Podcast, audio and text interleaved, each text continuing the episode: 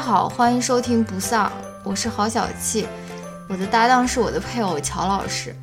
不丧是首档文化类夫妻夜间谈话节目，我们每周分享让自己快乐的文化产品，可能是一篇文章、一本书、一部电影或者一部电视剧，力求在维护婚姻和谐的同时，以一己之力抵抗丧文化。与此同时，我们拒绝先行对自己输出的内容进行自我审查，因此我们推荐您使用泛用型播客客户端收听节目。关于泛用型播客客户端的介绍，请看每期播客的文字注释。欢迎您在通勤、做家务、洗澡、跑步或其他任何时间收听我们的节目。如果您对说话和反应均比较慢，有时甚至会让人感到时间停滞的男主播和爱说脏话、开黄腔且经常重音夹杂的女主播有意见，请千万不用受累告诉我们，直接关掉节目即可。 Hello，大家好，欢迎来到这一期的不丧。我们这一期主要来聊几部电影，是不是？嗯。呃，就是我们最近看的几部电影。嗯，你是知道那边长了好大一颗痘 痘，好想挤掉哦不。要。然后聊什么电影呢？你跟大家介绍一下吧。嗯，聊三部电影嘛，对，就是硬硬把它们凑在一起聊。但是我想说什么，就是其实这三部电影里面，可能有两部电影、嗯大家暂时还没有机会看到。嗯，因为那也无所谓，呃，国内估计不会引进，而且现在这边美国这边也是正在上映当中。嗯但是怎么说呢？你如果不想剧透的话，你就不要听嘛。你哎，我们也不一定会聊到剧透的部分。嗯好吧？那我呃，可能多多少少还会提及到剧情的吧。嗯嗯，但是怎么说呢？如果你不想听的话，你就跳到呃 后面的分享部 分。嗯。呃，具体在几分几秒？问问答部分，对，具体几分几秒？我也不太清楚， 你可以看一下 show notes 吧，嗯我到时候写出来。然后呃，要不这样子吧，嗯这三部电影分别是《惊奇队长》，然后《格洛瑞亚》是吧？ Gloria Bell，对，中文名叫格罗格洛贝尔里亚贝尔，还还有一部是《Us》，我我们们是吧？嗯，啊，就是那个 Jordan Peele 拍拍那逃个逃出绝命逃镇。出绝命镇的 Get Out 的嗯 Get Out 那个导演的最新的一部片子。嗯，那么这样子吧，要不我们先聊《惊奇队长》，你说呢？行吧，啊，嗯，然后再聊后面两部电影，嗯，然后再聊后面两部电影的时候，我们会说，呃，你如果不想被剧透的话，啊没事儿，我觉得也没什么大问 题，因为这个也不是什么，对啊，但是你可能你你二次要聊还是 US，但是我们可以不聊那个它好吧的那个梗的部分嘛，好吧我们就聊一聊观感之类的。好吧，好，那我们先来聊惊奇队长吧，嗯，惊奇队长是好久以前看的了，两三个礼拜前看的，嗯呃，怎么讲呢？我觉得总体感受吧，嗯还行，嗯就是，当然，他这部电影我觉得是很有意义的。嗯，我感觉这个导演或者编剧拍这部电影的时候，应该是有想法的，就是想传递某种信息在里面的。嗯因为它是漫威的第一部女英雄电影嘛，嗯所以它里面其实有很多女性的元素在里面。嗯，我觉得这个一点是比较特别，待会儿可以聊一聊。嗯，另外一方面呢，就是你这个痘痘真的，哎你不要说 distracting 不要说了。然后另外一方面呢，我觉得，呃，这个女超人英雄好厉害哦，女超人，呃，女英雄嗯，好厉害 哦。然后，毕竟是要对抗灭霸的，好不好？对，其实这部电影它是在四月几号？四月底吧，还你是？说哪部电影啊？就是它是在那个 Endgame 嗯呃，对，Infinity War，、就是那个复仇者联盟，那个 Infinity War 下一部的上映前推出的，所以它其实也是给下面这个无限战争，是等于说叫什么？做一个铺垫或对者引子，呃，引出因为上一部的时候，最后你还记得他最后那个 BB 机嘛 BB 机打的那个人就叫，最后打给的应该就是那个惊奇队长对嘛。，就是看完这部电影你就知道那个 BB 机应该是打给惊奇队长了，所以也是一个铺垫也好，也是一个介绍也好啊、因为我总感觉呃，这个惊奇惊奇队长会在最后一部这个复仇者联盟电影当中会起扮演一个重要的角色吧，啊，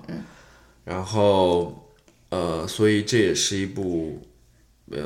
铺垫的电影，我想，啊啊，所以我也是一个交代，就是说前因后果，他怎么这样成为了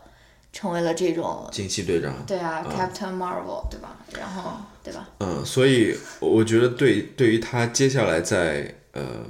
那个《无限战争》里面的表现，我还是挺期待的吧。嗯，这其实是主要两大感受吧。嗯，怎么说然？后还有什么？好久前的电影了，我都我我我不太记得了。有有这么记忆有那么久但吗？我觉得我觉得感还行吧，就是大概如果要打分的话，三颗星到三颗半星。 Oh my god！、嗯，我作为一个在豆瓣上给出五星好评的一个人，你好像这三部片子都给了五星吧？哎呀，是的哟， 我觉得五星太不值钱了。我的嗯哎，没有没有，我我就是那种，我我我的评星标准，我给大家讲一下，你 说虽然不重要。五星就是我就是完全靠那种观感来讲话的，我不会去思考说他这个片子到底怎么样，或者说是他到底传达的意义是，我就是看我知道完以后我开心还不开心。那那我也来打一下分吧。你打吧，啊、那像《Gloria Bell》这部 电影，我能打到四到四点五颗星。嗯，然后《Us》的话，我能打到四颗星。 OK 嗯，所以我我在这里面可能最喜欢的一部还是《Gloria Bell》。嗯你你你你这样说，其实我也没有意义了，不是意义，我的意义也不重要，意义就是那个嗯 disagreement。那如果你要给这三部片子排一下名呢？虽然说你都是给的五星，排一下名啊，我的天哪，排不出来。第一嗯啊其实名其实也挺无聊的， 我觉得。说排不出来，然后就排了起来。我第一名大概也是 Gloria Bell 吧，然后后面两个就并列吧。因为我我我其实为什么觉得我说我在前面说说这三部电影硬凑在一起聊，其实也并不是硬凑。其实这三部电影我为什么特别喜欢，我都是觉得它有那种颠覆传统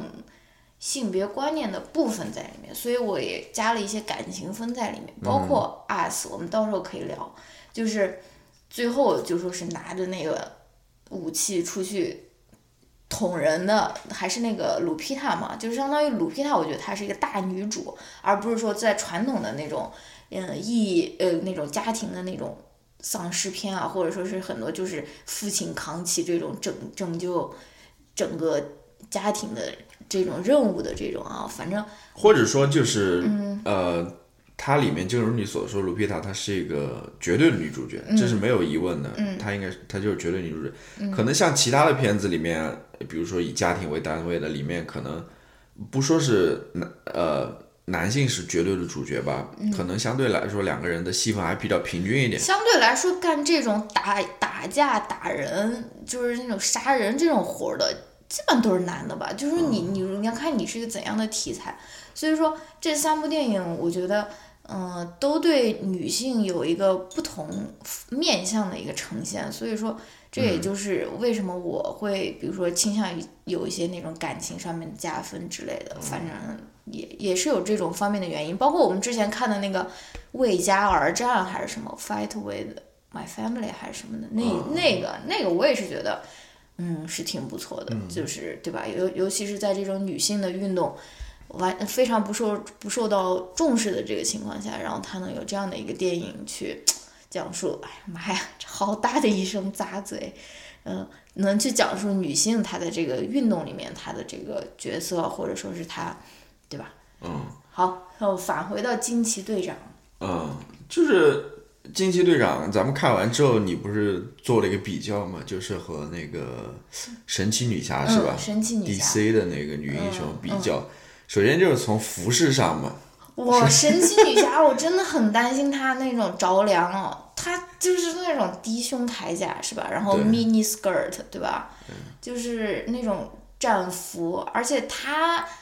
长得也是非常美丽，就非常漂亮的，很多人觉得她是可能是世界上最漂亮的一个女生，或者说一个女明星。我见过不少次这这方面这样的评价，尤其是她上了那个 S N L 以后，哇，那一期下面的那那些 YouTube 上面的评论，那些简直就是完全就是溢美之词啊。然后这个惊奇队长，我不知道你有没有关注他，他其实在。他他这个电影出来以后，可能持持续到现在吧，但前两个星期比较明显，他也是经历了一个网上的一个网络霸凌的一个事件。嗯对，对这一方面是他的这个呃批评了，对于他的批评了。嗯。但是我觉得，呃，一方面看这个，但是你要看的还要看一点什么，它票房其实非常好的。嗯。呃，它首周末票房还是第二周末票房，嗯我具体数据不记得，但是它票房是非常不错的，说明还是观众还是买账的。嗯就是你可能会听到一些呃对于女主的这个评价吧，嗯，哪些评价？比如说她长得不好看，你包括在中文的那个社交网络上，他们都其实她跳这这个她这个角选出来之后就有就有对对她啊的，就不有满人质疑了嘛，说，嗯因为她好像就是得了奥斯卡女主之后嗯被选的，然后我不知道了，反正我在中文的社交媒体上已经看过很多对她容貌的那种质疑，对吧？而且包括这个《惊奇队长》上映以后，很多人就说啊，我要去看《惊奇大妈》了，就是他们直接就把这个 title 就叫叫叫做“惊奇大妈”，你知道吗？就是包含一种满满的那种恶意，对吧？就觉得她长得，我觉得 Brie Larson 长得绝对不属于难看的类型，对吧？就是以那种最传统的那种、那种、那种对于美丑的辨别，我觉得她也完我也全觉得，我也从来没觉得说她长得不好看，对啊，她挺好看的呀。对啊，而只且不过你要说怎么呢？很你说呃普通，长相普通，然后不是那种特别美艳型的，对吧？就是啊不是那种第一眼就看上就是那种美女啊，或者就是特别美艳的那种那种类型，比如说像但为什么超级斯英嘉丽·约雄？翰逊。超级超级英雄一定要长得好看的，我不知道，我也我也没法理解。呃你看一看那些男的的那个复仇者联盟里面的英雄，也并不是说所有人都长得是那种巨帅吧， 就是也是那种参差不齐，或者说那种长相并不是那种统一的那种，比如说是那种 boy band，或者说是那种你知道吗？就那嗯种英俊的类型。但是人们对怎么说对女女女性本来要求就更加苛刻一点吧，不知道，反正或者说，或者说他们在这个电影里面对于女性的一个期望就是你长得好看就行，嗯，是的呀。至于你。这是最重要的一点。 你如果连长相都不好看的话，我来看我你干嘛干嘛对啊来我看你我我是啊不是对我看电影是看什么？嗯，就是非常 非常奇怪的。嗯，然后我不知哎道你这个长相方面你还有 什么要长相方面还有什么要讲的？没有什么特别的评价吧。首先，而且我也知道，我也一直在关注 Brie Larson 她的那个 Instagram，她也一直在为这个角色进行那种 training，你知道吗？就是她的那种健身的那种强度，你如果去看她那个 Instagram，我靠，她那个叫什么推举还是我也不知道具体那叫什么，用胯部把那个东西杠铃顶起来， 那个叫什么？ 我也是不是这种健身达人。你我觉得他那强度，我可能觉得是非常高的。然后，而且他这个健身，他并不是说是临时抱佛脚或者什么，他这个真的是一直持续在这边，就说是雕塑 那当然，自这己个的身材。嗯那那我觉得其实都差不多的，像那个呃神奇女侠那个哦， 对对对，盖尔盖 Gal 尔盖 Gadot，道，她也有这种嗯呃视频啊什么，我也看过。嗯然后这是作为一个演员基本的 素质了，这个这个这个没有话说。嗯但是我记得你之前还说过，就是关于那种白人为什么不愿意去看这个电影的原因，就是因为对，因为他是一个在社交媒体上对于，比如说是女权主义，或者说是社会不平等，或者说种族歧视，他是一个非常勇于发声的一个人。他也并不是说，哦，我接下了这个这么重要的一个角色，我就要把我这一方面就说是关掉，或者说什么。我就觉得，我就觉得就是跟国内或者说跟那种嗯东亚吧那种明星都很不一样，就是说。嗯，包括我们看那个《我和我的经纪人》，对吧？东亚的明星，尤其是我们国内的那种明星，他真的是每一部，当然这个政治环境也不同了，也可能不能这样子比较，就是说他的每一步真的都是经过精心的那种标包装或者说是什么，但是这个人设嘛，就呃是人设所谓人设人设嘛，他有一个人设在那边，要给你嗯明星要塑造一个人设。嗯，这个是我对啊不知道。然后，但是他，我觉得，我觉得可能美国这种产业没有这种东西吧。你也是，你作为一个明星，你也是有权利去，我就觉得很奇怪，你说到那个我和我的经纪人那个，就是它里面一方面说这个人设啊或者什么东西，但另外一方面，我记得呃他们做那种观众的那种测评的时候，调查的时候，其中有观众也说，呃，这个好像是朱亚文吧，说你这个朱亚文你。你最近有什么优秀的作品出来了吗？哦，就是说我感觉现在观众他也在越来越倾向一个，他对于你其他的也越来像美国这些观众一样了，嗯就感觉好像对你其他的也不是说那么在乎或者关注，就凭你的作品说话嘛，对吧？嗯呃你这个人设跟我有什么关系啊？我、我我毕竟对你的，我不知道我在这边。呃，自我你在想这边可能就是代表一些老年的观众的这种，或者年龄比那较大那的。那因为那我那那但我是想朱亚文的他那个年龄群，他那个对粉丝 年龄群，那那我想，对啊，嗯尤其他的粉丝年龄群都是在二十五岁以上吧，或者三十岁到四最十多岁的的是吧，四十多对啊的那个，就他算是一个青年，不是青年，中青年了吧？嗯，那这群人，我觉得啊，我我不知道啊，就是这群人的观点，比如说像我这样的观众，比如说比较重视这种演技的，比较重视你的作品的，这种观众或者所谓的粉丝，难道我们的意见不值得去倾听吗？难道由于是我们是少数的原因吗？不，那你们就是花钱花的少呀。 我我不知道，我我不知道哪些人会为朱亚文这种明星花什么钱。哦，我知道那那那种流量小生或者那种有的吧。 TFBOYS 那种，可能会有很多明星愿意，呃，不是粉丝愿意去买什么周边产品啊或者什么之类不，的。那他代言的产品呢，可能也是有那种。好了，为什么说好到，了我朱为什亚么说到这儿？啊文？好，为什么说到朱亚文？那关于这个经期症，我还说一点，就是说，嗯，我跟你谈过的，就是说里面其实，呃，要谈到女性这个因素的话啊，呃，或者这个点的话，嗯，其实你会发现里面的主要的关系，嗯，也是在女性之间展开的。对，没错。你比如说像，或者说主要的人物吧，嗯，最核心的那个关系，嗯，你比如说像那个呃，是他发动机的设计者吧，哦，对，那个老太太，她嗯首先是一个女性，那这一点我说就是，其实你要是在一个科研的这 个环境当中，让她当这个科研的头头，嗯无论是在现实生活中也好，或者说在呃虚构的作品中，我们也很少见的。嗯她是等于说是总设计师的那种一个女性，嗯然后她跟惊奇队长之间的关系，嗯然后惊奇队长和他的那个好友，嗯黑人好友，黑人好友，她也是个女性女。性，然后黑人好友他的女儿跟惊奇队长跟他妈，就是说这里面所有比较重要的一些关系，对，基本上都是女性和女性之间的关系。我觉得这一点也是比较特别的，或者嗯而且说那个黑人女孩儿，她明显是一个单亲妈妈，对啊，嗯，对，而且再再说就是。他们两个也都是那种战斗机飞行员，或者那种啊哦，对，需要非常高的那种技术的那种飞行员，嗯、他们也是女性，嗯、这也是在宣扬或者说弘扬女性这 个啊炫耀，宣扬了、哦，宣扬，女性这种比较独立的一面吧，或者是对，啊你说的很好，你这位这位直男朋友说的分析的非常好，嗯然后什么没事没事生气了？没事没事，你你说吧，嗯，我说还有一点就是，就是他这个里面没有一段那种 romantic relationship。啊，对吧？他没有说我，你不这个就是跟神奇女侠很不一样。神奇女侠，你还记不记得她最后是为了她最后是她那个飞行员男友最后好像死了吧？然后她突然迸发出那种那种惊人的能量，对吧？然后就上去怎么怎么哐哐哐的那种。但这个里面就是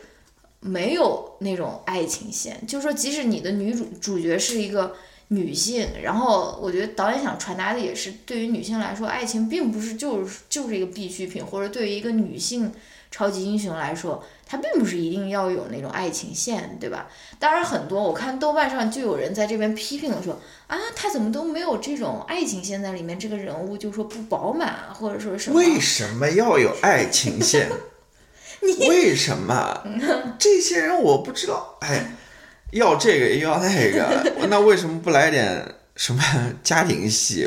为什么没有小孩？我就是他们就觉得一个人他一不饱定满一定会有那种爱情的那种部分嘛，但是其那实那那，如果说一个人一生当中没有说呃，可能会有爱情嗯啦，但是他没有，比如说呃， 结婚或者什么，难道他这这不是一样的想法吗？就觉得这个人的一生是不完满的，嗯或者说是不饱满的。我我无法理解，对，不是我李金瑞老师说的吗？人生要那么完整干什么？你的人生又不是一个盘子。 对啊，是吧这这个这个问题，可能我们后面还会谈到，哦，哦因对对为对，我们嗯、要回答类似的问题。哦，然后我还想到一点，嗯我们也谈到过，就是你说的，就是关于呃 emotion 的，嗯关于情绪的一个控制，对，就是一上来的时候，那个裘德洛作为一个反派，一个 男一性上，来我不知道他是反派，哦我一上来哦好我吧嗯以为他是一个哦惊奇队长的人生导师或者说什么，他我他不知道他他是一个他反在派一上来的时候，作为一个男性的一个对手嗯啊，他一上来在教那个惊奇队长说，你要学会控制住你的情绪，控制你的啊情绪，然后你不能让情绪去左右你的嗯行动啊，对嗯让你失去理智这一类的。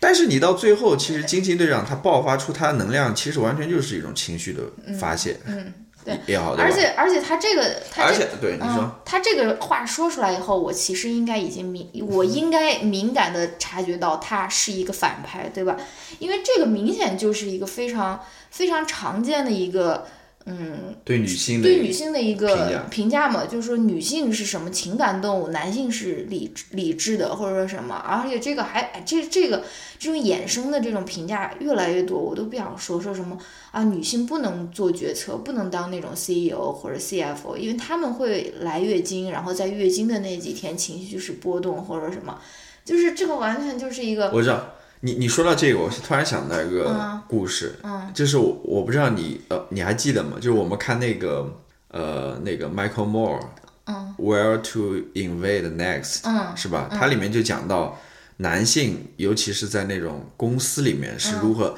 就讲到呃二零零八年的那个金融危机嘛，嗯，就是说有对对对这些做决策的都是男性嘛，对所以把这个经济全部搞烂，然后把世界不，整他个说的是冰岛，对，冰岛在不是对唯他一一家没有倒闭的银行对是他他女性运营的银行，嗯女性运营的，然后他们反而在做一些决策的时候是相对比较理智、对比他们说较如谨果慎我的。如果我们不理解，我们就不买，对，而而而在世界其他各国，在其他的一些机构或者银行里面，那些男性的决策者往往是比较鲁莽和不理性的，就是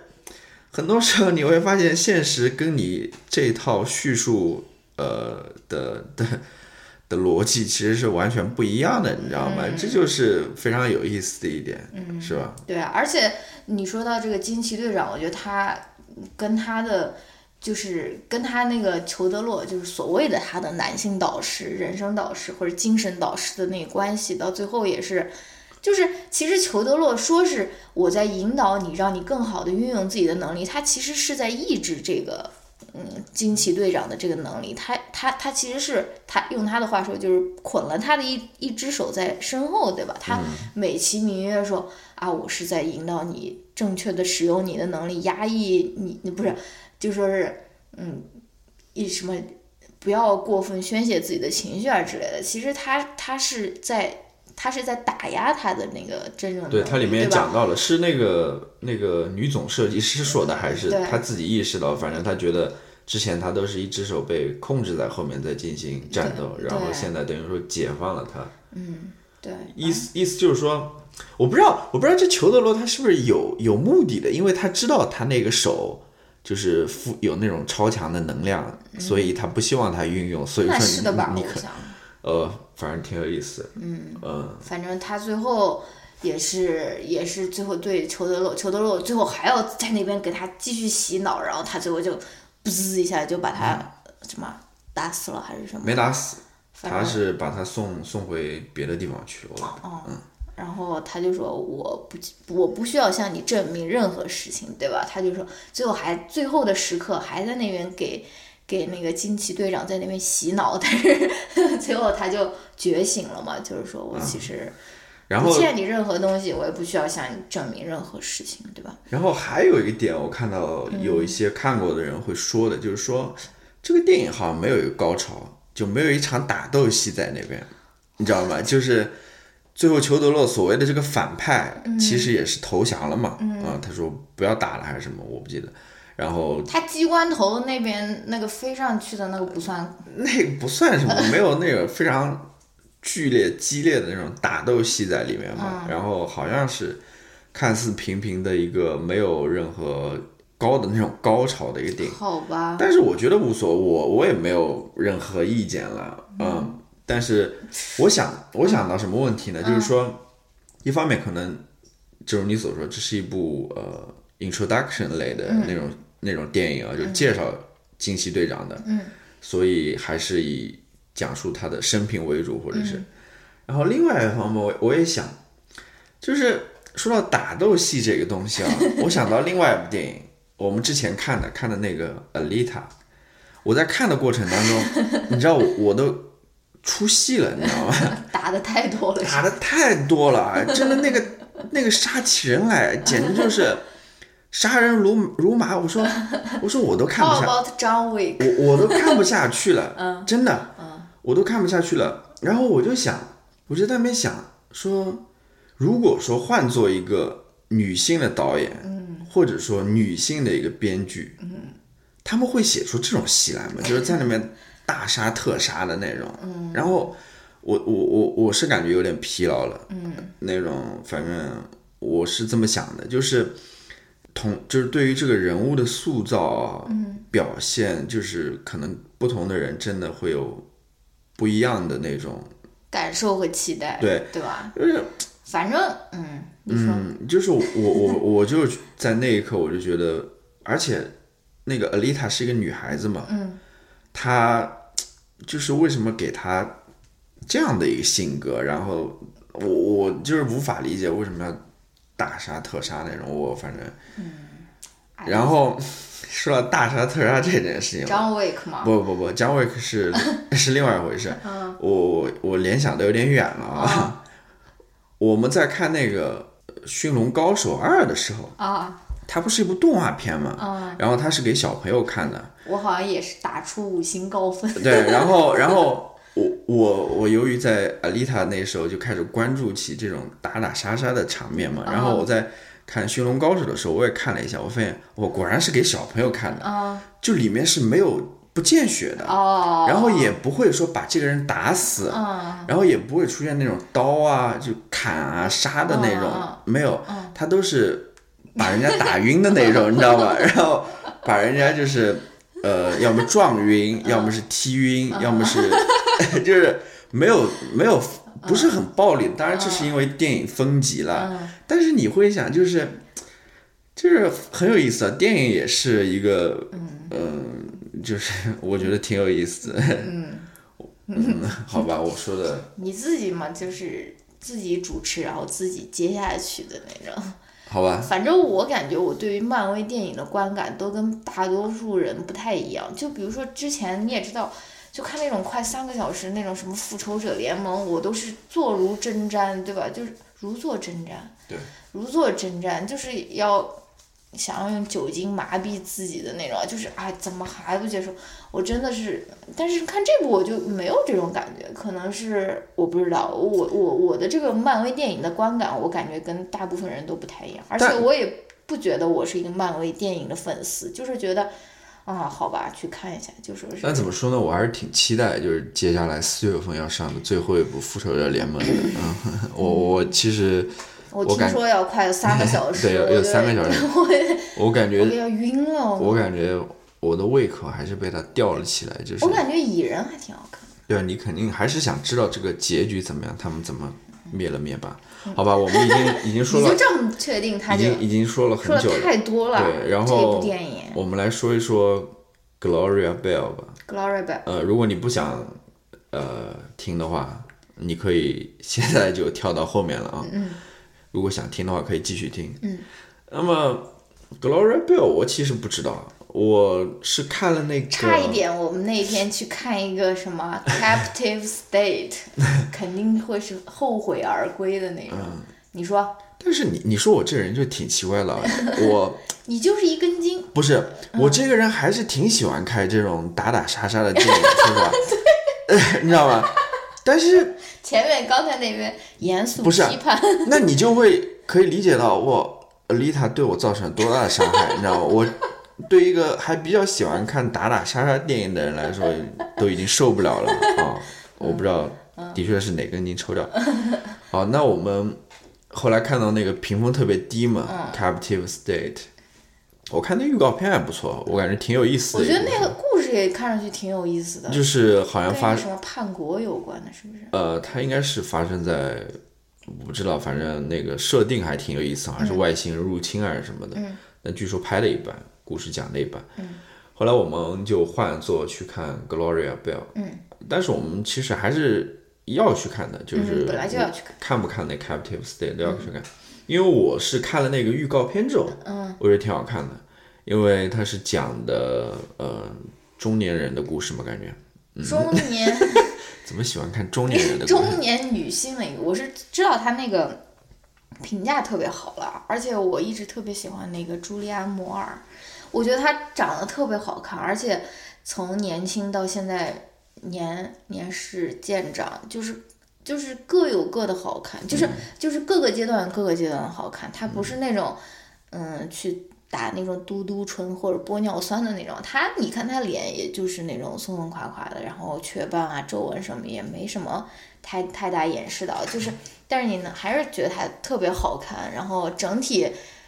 反正就是特别好看。然后，嗯，对，这部电影就像乔老师说的，是讲一个中年女性的一个故事，中年单身女性或者中年离异女性的一个故事，对吧？我稍微简单介讲一下吧，这个故事讲的是什么吧。嗯其实我更愿意说，它就是讲的一个呃中年女性的故事。对啊，我是怎么想的？啊就是她其实算是一个典型，不能说典型，我 不知道，呃，就是、呃怎么说呢？她可能还我不知是道你在想什么。她还是通过 Gloria 这个人物，嗯这个中年女性的人物，把中年女性可能会在呃生活当中可能会遇到的一些问题，嗯都讲了一下。嗯呃，就是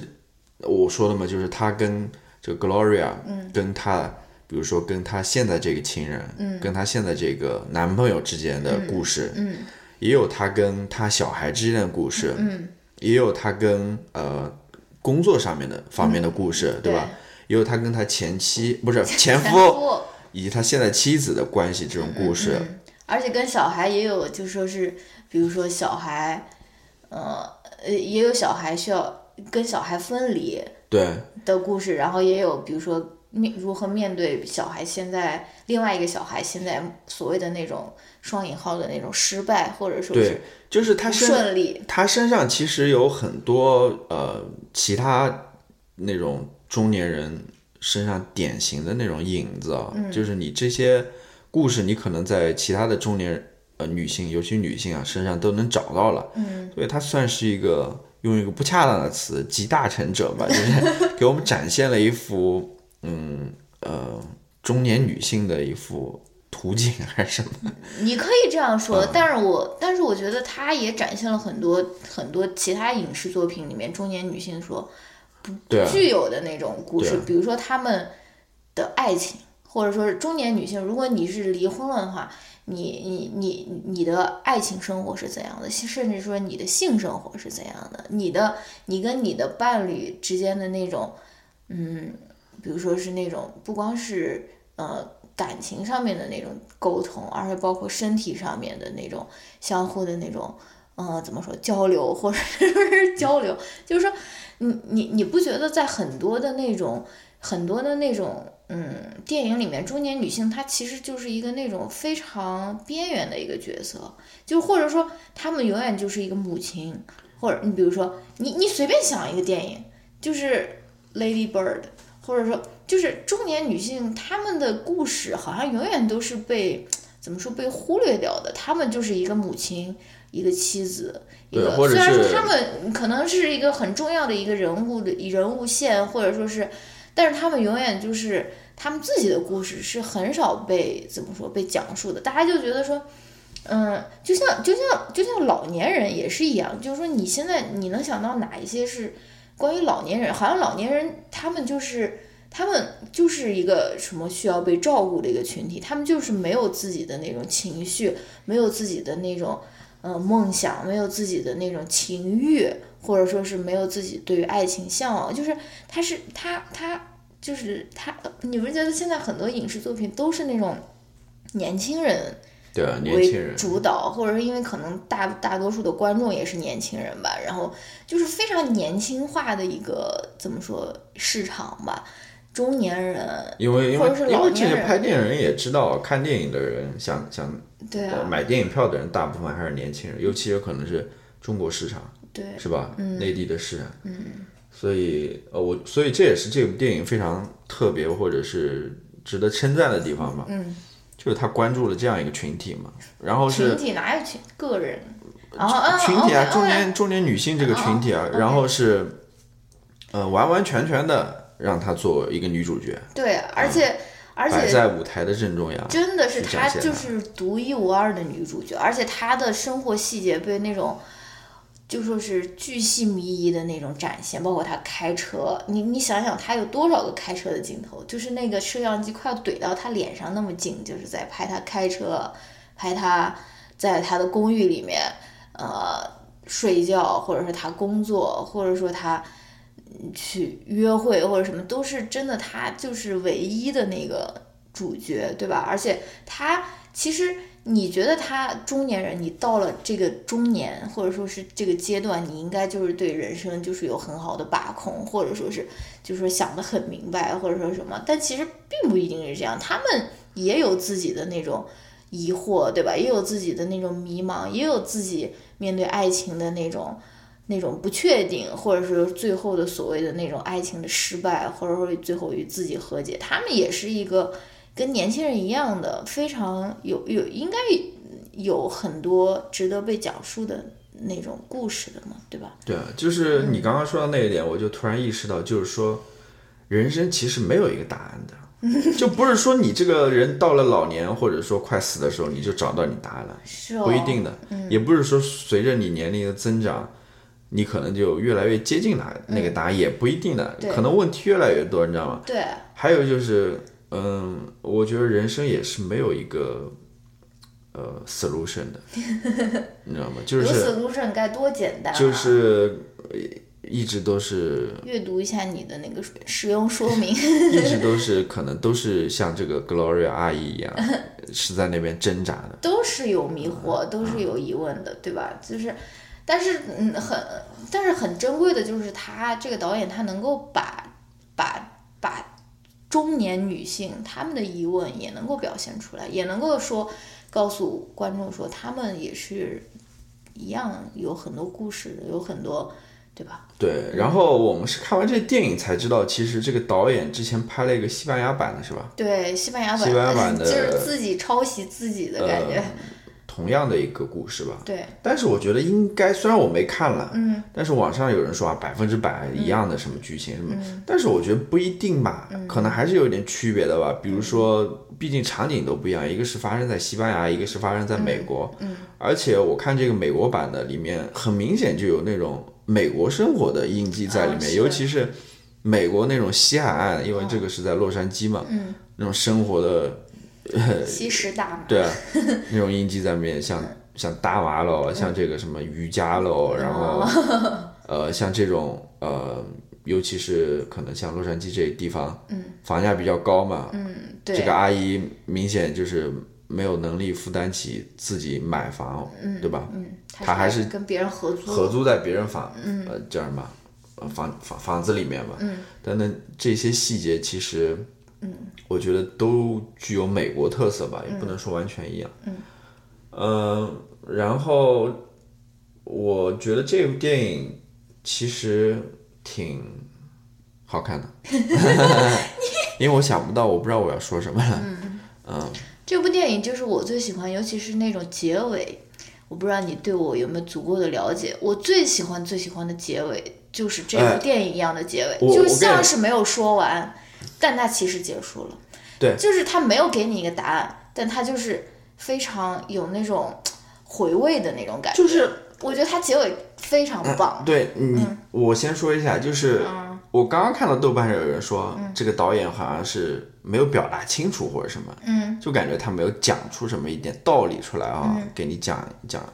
讲什么东西，讲的非常明确的那种。嗯，我觉得这个也没有什么好讲的吧，因为它毕竟展现的是一个中年女性的生活，她的我就我就跟我说的嘛，这个中年女性是没有答案的。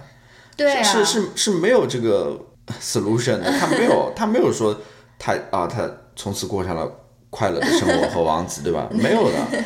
然后另外一方面就是你讲到说结尾，我觉得结尾是特别有意思的，我当时也意识到了，就是嗯说从哪边开始啊？应该是从他被那个渣男嗯在拉斯维加斯那个房间里面，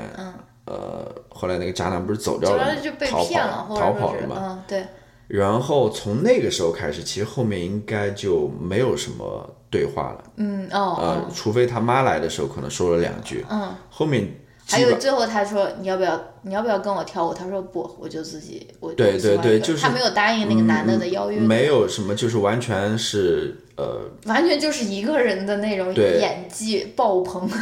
呃，我觉得这个是挺有意思，嗯、呃、我觉得一方面它是给观众留下了一点想象的空间吧，嗯嗯但另外一方面，我也觉得可能是，正如我们所说，就是这个中年女性跟所有人的关系，嗯但最后她选择就是她跟她自己的关系，嗯，他就她她应该该怎么去选择做她这个选择，你知道吗？嗯呃，当然她最后做出了这个选择了，就是她一方面是去她那个渣男友那边去进行了报复嘛，对吧？ 所以我觉得，而而还有一个就是她在那个最后那个跳舞的那场戏上面，嗯那种表现也是一种表达吧，嗯自我的一种表达吧，所以我觉得这部电影结尾是挺有意思的，嗯非常喜欢这个电影的结尾。我我之前呃，比我之前看那个朱诺，你知道吗？朱诺他的结尾其实也是一个有点开放式的结尾，你知道吗？他俩最后在那边弹吉他，她跟她那个男朋友。那个好像最后又复合了吧？然后我之前在那边给别人推荐朱诺的时候，就被问到过这个问题，说：“哎，这电影电影结尾是什么意思啊？没有告诉我他们俩最后怎么了，或者说是什么？就是就是我们很多时候把这个看电影当做解一道题目或者说什么的，就是说，OK，我现在要这个结果，对吧？而且我现在反反反思一下，我们从小读到的那种故事啊，或者说是读到的那种所谓 narrative，他给你说，哦，从此，比如说考上大学了以后，他就过上了快乐的生活，或者说跟他结婚以后，他他们王子和公主过上快乐生活，我觉得其实非常糟糕，非常有欺骗性的，就让你感觉好像你做了一件事情以后，你的人生就会得到解答，对吧？就说啊，好，我找到这个人，但是你妈的那个，嗯，你你们两个婚姻过一辈子，过三四十、五十年，可能比你之前的那个决定要难得多了，对吧？但没有人讲这些故事，或者说在主流的那种 narrative 里面，没有这种故事告诉你说啊，这个嗯，那个完美大结局之后发生了什么事情，对吧？就是这个其实是很很糟糕的一种，我怎么讲？很糟糕的一种讲故事的一种方法。嗯好吧？嗯，那这 Moving 部 on，这部片子也先聊到这边，然后我们最后来好聊像。你就在那种等待我讲完， 没有，我我在这边想，我还有什么要说的，我好像你没什就么。没有说好，好像我 cheerleading 就那种，哦太棒了，芳 芳，好你像怎我么那么厉害？好吧。那我们最后来最聊后一个，你有你有这种机会啊，啊来聊看一聊看看你有没有抓我住。们这部电影。对，这部电影是我们昨天看的，我们看我们，昨天晚上看的。然后我在看之前， 我还想这部电影会不会很可怕，你知道吗？因为我其实这不可怕吗？我我觉得，呃，你听我说，我我其实是一个挺挺胆小的人。说实话，我看那种呃叫什么惊悚片，嗯，那种恐怖片的预告片我都 看 看不了。预告片我跟你讲是最可对怕的，，但是他就把那些 jump scare 全部剪在一起。但是怎我么跟你讲，说预呢告片是最糟糕的。但是怎么说呢？我我觉很讨厌恐怖片的我预告。我觉得我觉得这部片子还可以，它其实没有太多恐怖的我跟你讲，因素或好者，内容在里面。真的要是那种很吓人的那种片子，大多数不好看。这种这种就是恐怖片或者惊悚片，真正好看，它是让你感到害怕，就让你回想起来觉得很恐怖，而不是说当下你呃把爆米花撒了的那种，你知道吗？我是有这种，所以就是那种。预告片剪得越那种花里胡哨的，我就对它后面的那个正片，我就越来越越怀疑，你知道吗？就是，啊，好吧，你先说。好吧，那我就先讲一讲我个人的观影感受啊。我其实觉得，呃，说实话，我看到中间的时候，或者说看到中间往后一点的时候，嗯，我甚至有点怀疑说这部片子好不好看。嗯，我有这种怀疑，因为怎么讲呢，有很多的谜团在那边，嗯，问题在那边，嗯，我没能找到答案。你要不说这这这讲什么故事啊？嗯，尤其是到最后那时候，嗯，等到最最后 面，他突然有一个反转，你知道吗？我突然觉得哎有点意思，感 觉就是本来说能打三星，现在能打四星了， 你知道吗？当然，我看完之后还是有很多疑团了，因为说实话，它里面还是有很多那种象征性的东西在里面的。就是如果你对里面所呃蕴含的那些故事，嗯，那些特定的那些文化东西，嗯，你如果不了解的话，你可能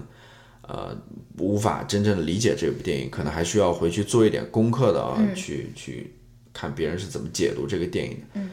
的确就是是这么一个感受吧，就看完之后还是有很多问号在头头顶上那种，嗯。但我觉得还是挺好看的，嗯、我觉得挺好看的。哎你怎么不说？你说你来，你你做好 cheerleading 的准备没啊你说有？你说你说你不要这种颓废的这种，嗯，你情绪高涨一些行吗？好，控制好你的情绪好吗？为什么为什么我要情绪高涨？情绪高涨才能起到 cheerleading 的这种作用，给别的那种主播，给另外一个主播有那种你说吧鼓你说舞吧士气的说吧那种感觉。好，嗯，诶，你想说什么来着？嗯，哦，我我觉得，我觉得，呃，我我我感觉我看完那个《逃出绝命镇》，哎，就是哎叫什么？是叫《逃出绝命镇》嗯 g e t Out。 ，get out，我看完《Get Out》以后，我觉得《Get Out》就是我非常喜欢的一种恐怖片或者是惊悚片的类型，因为，嗯、因为我知道在国内，我觉得国内的观众对于 Jordan Peele 或者说对于那种政治意味特别浓，或者说是有明确的那种 message 在政治 message 在那边传递的，就有一种抵触情绪，包括他们看《逃出绝命镇》就说啊，又是一个什么批判种族歧视或者什么，我我不知道为什么大家会对这个有有有这么强烈的抵触，所以我觉得 Jordan Peele 他在他在国内的观众心里面或者说什么，可能并不是有，并不是一个觉得嗯有。美国口碑这么好的一个电影吧，反正就通过我对于《Get Out》因为它里面但的确有跟我，正如我所说，它里面有很多美国文化的东西在里面。哦呃，就是我跟你讲的，就讲一个很简单的例子，就是我在电影一结束，这个 US 电影一结束，我就跟你说，你那个点有没有看明白的？那很明显嘛，这个嗯就跟是圣经有关，跟圣经有关的，跟宗教有关的，然后更不要说里面其他的一些符号也好了，或者那那跟美国文化是深深联系在一起的。那还有就是它里面所呃在那边嗯叫什么引用的也好，或者说在那边讽刺的也好，一些美国的一些政治的情况，这是一部很美国的一部电影，我觉得，呃，所以国内的观众可能觉得有些看不懂也好，或者说，你知道吗？有些反感也好，这也是能理解的。嗯，反正我看完《Get Out》，我好像也给《Get Out》的亲情打出五颗星。就是我，我就是很喜欢，因为我特别喜欢有那种，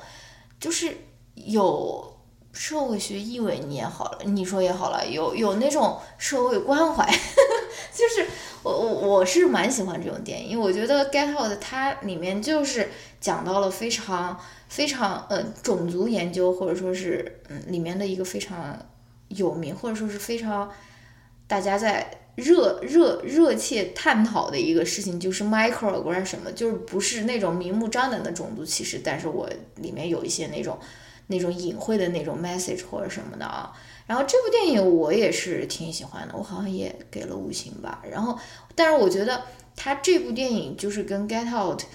嗯，还是有一些不同，因为我觉得他这部电影虽然他用的全部都是黑人演员，或呃大多数是黑人演员，也有一个白人的家庭啊，就是主演就是一个黑人的家庭，但是我觉得他这部电影其实他是在探讨一个整个社会的一个问题，而不是仅仅是黑人种族或者说什么啊。然后。同样，它也是讲了一个非常流畅的、非常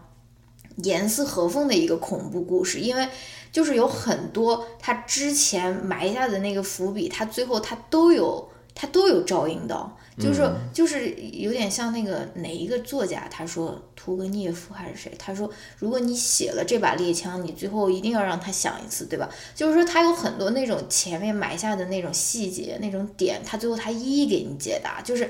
都都都能够对上，你都能够在这个后面得到那种照应啊，所以我觉得它首先是一个非常好看的一个故事，而且他讲的这个故事虽然是主角是黑人家庭，但是我觉得他是他这个故事，他其实是在有点像反思科技，或者说是，嗯，我觉得它是会可能会发生在我们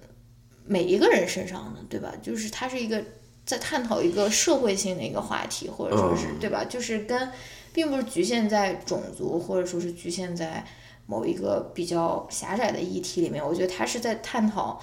嗯，科技对于人类的改变，或者说科技对于人类的扭曲也好之之类。我觉得他是在探讨一个更大这样的一个命题。你其实我说过，就是你怎么去解读这电影，怎么样去解读都行的。哦你可以从这种科技或者跟人类的关系，嗯然后甚至你也可以从种族的角度去解释。哦，当然，我觉得就这部片子跟《Get Out》相比的话，它的那种政治意味或者种种族意味没有那么浓，对啊，呃，或者说从表面上来看没有那么浓。它里面也有一些玩笑或者什么的，嗯哦有提到是这是些种族问题吧，但是它不是主要讲这个问题，不像《Get Out》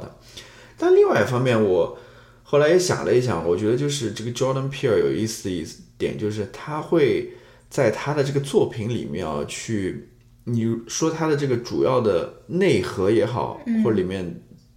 的重点也好，都是一些非常奇怪的一些实验，就发生，可能是、哦我不知道是。呃，算不算是真正发生在人类历史上嗯呢？还是说是从一些虚虚虚构作品里面所、所获得的灵感啊、嗯，你比如说像《Get Out》里面，我记得不太清楚了，对就那种对，也是也是对于啊就那种非常奇怪的实验，就是换换什么换人还是换对，就是黑人，他把他自己的，比如说是那种眼睛，对对他就是被他就是被寄寄生在一个白人的身体里面，对对他的对那种运动能力，他的那种目光，嗯他就他就给白人使用或者什么，对。然后在最新这电影里面，其实也讲的是克隆人的故事，嗯呃，然后这个应该是发生在在虚构的作品里面有写到过这个，嗯，它里面都有这种非常疯狂的、奇怪的这种拿人类来做实验的一些啊、一一些东西，非常有意思。当然你，你你回到你那一点，就是说，其实他也是通过这些疯狂的实验，他装到一个新的旧新旧旧瓶装新酒，哎，旧酒就是它 是一个旧的酒啦，就这里面的这旧个是的啊瓶，呃旧的品，我不知道，反正它这个内容是比较老的一个内容啊啦，它又放到一个新的故事里面去，嗯然后同样引起你对于呃某些议题的一些思考啊，嗯然后呃我觉得挺有意思的，对、呃我觉得这 Jordan Peele 是很厉害，我觉得他很厉害的，哦呃，正如你所说，这个故事是一个完整的故事，嗯就是它最后给圆回来了，就是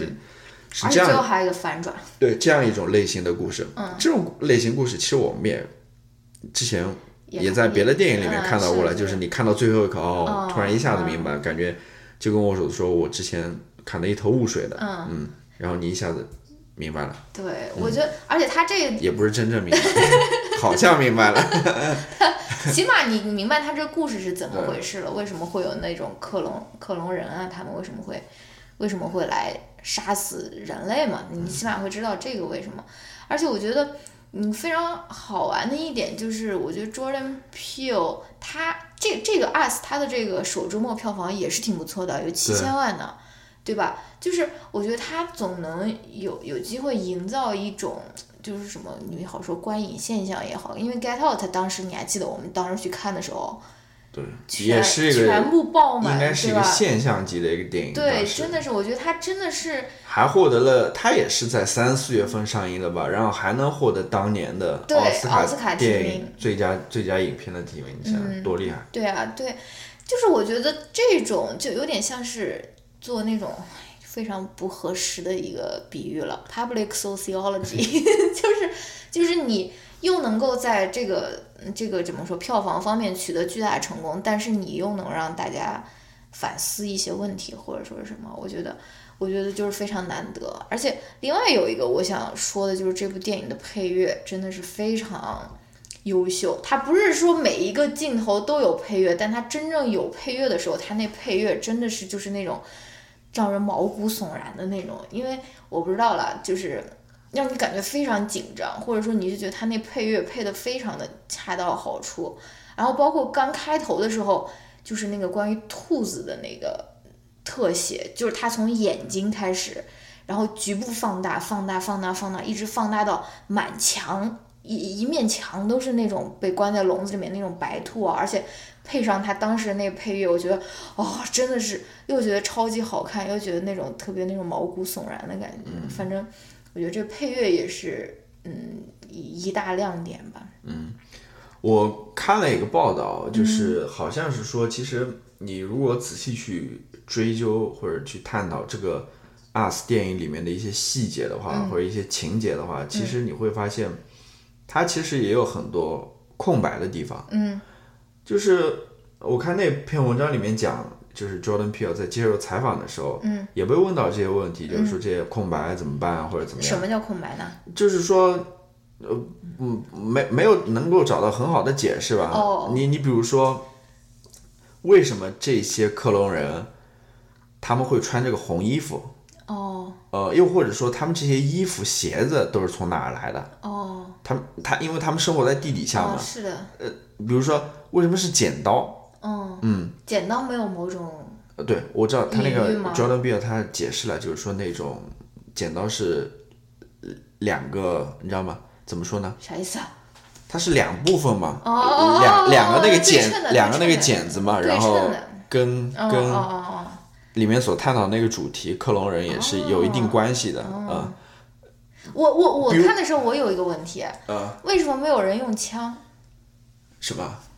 就是对，这这也是我我想为的，什么那就人类不用枪，对美国克是隆人也不用 枪美？美国是一个什么枪支大国？我竟觉得然他是不是刻意在避免这个东西？就呃，我不知道，大家都是很原始的屠杀。呃对对，然后也嗯可能是、会不会是跟发生在加州有关？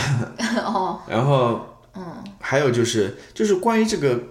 地底下生活的这些人，哦，他们的其实没生有活给特别多的，没有对没有很多的介绍，嗯就是对一笔带过的那种样子对。那在这上面。呃其实有很多空白在这边，对嗯吧？然后我听那个 Jordan Peele 的意思就是讲，好像要拍第二部。啊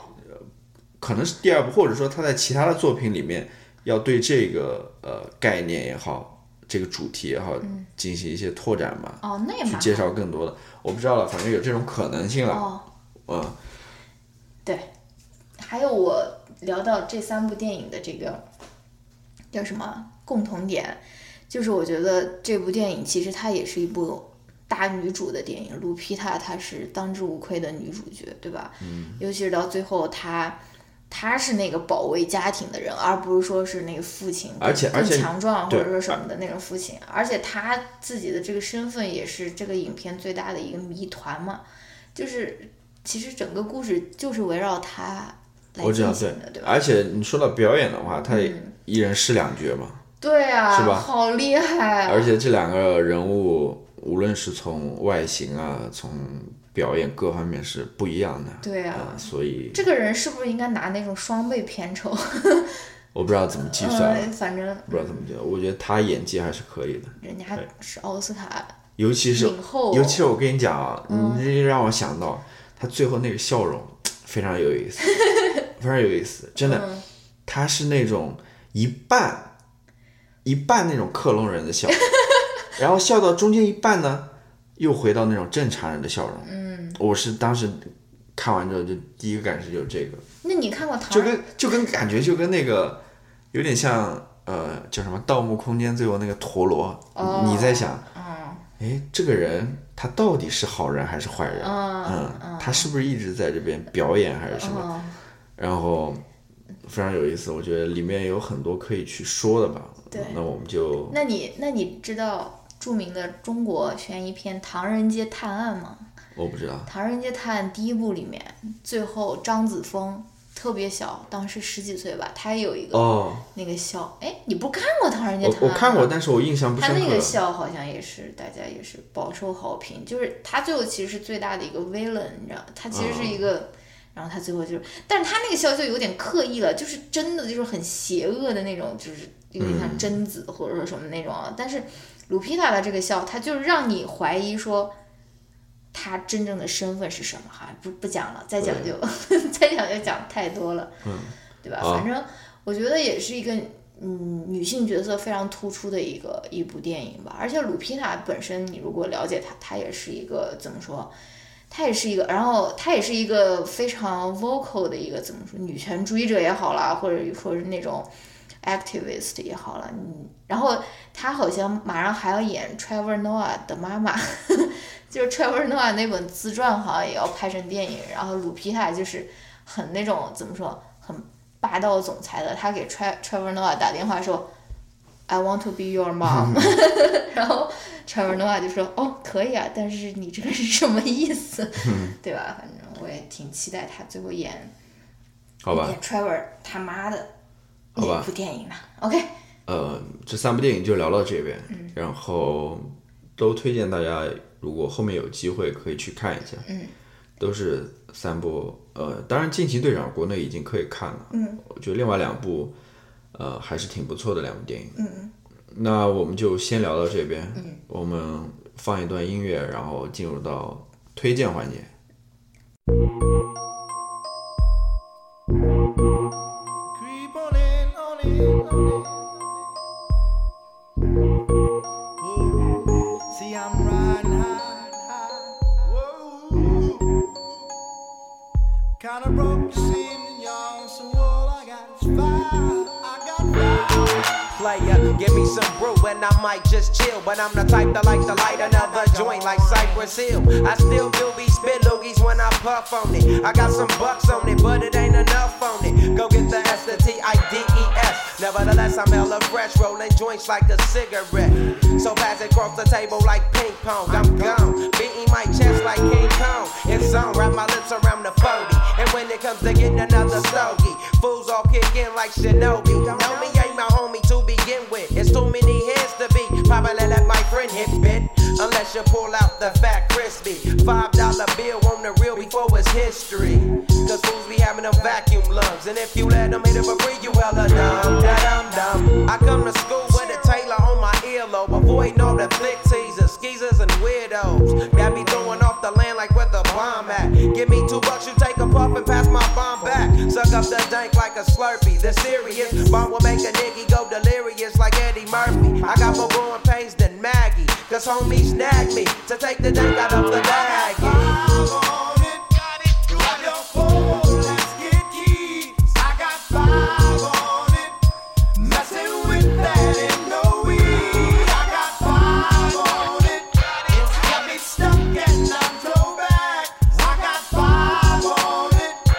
kinda let's go half on a I side. take sacks to the face whenever I can. Don't need no crutch. I'm so keyed up till the joint be burning my hand. Next time I roll it in a hamper to burn slow. So that- 好的，我们现在进入推荐环节，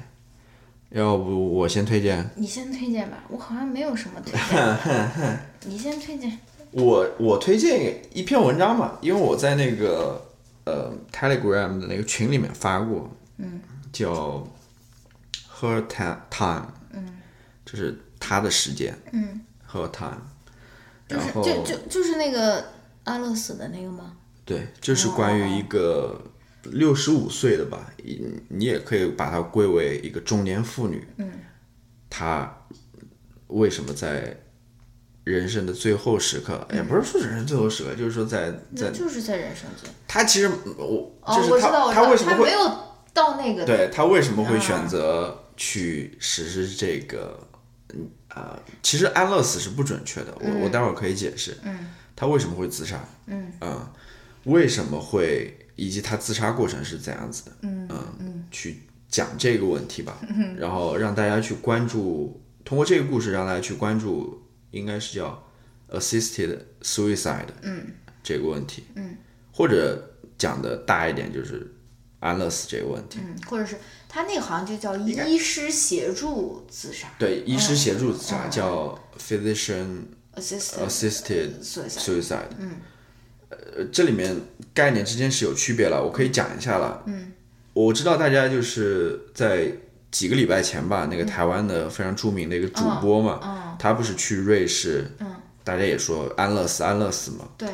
但是其实他去瑞士不是安乐死，因为瑞士是不允许安乐死。安乐死是什么？安乐死在在大多数情况下，都是由医师去执行这个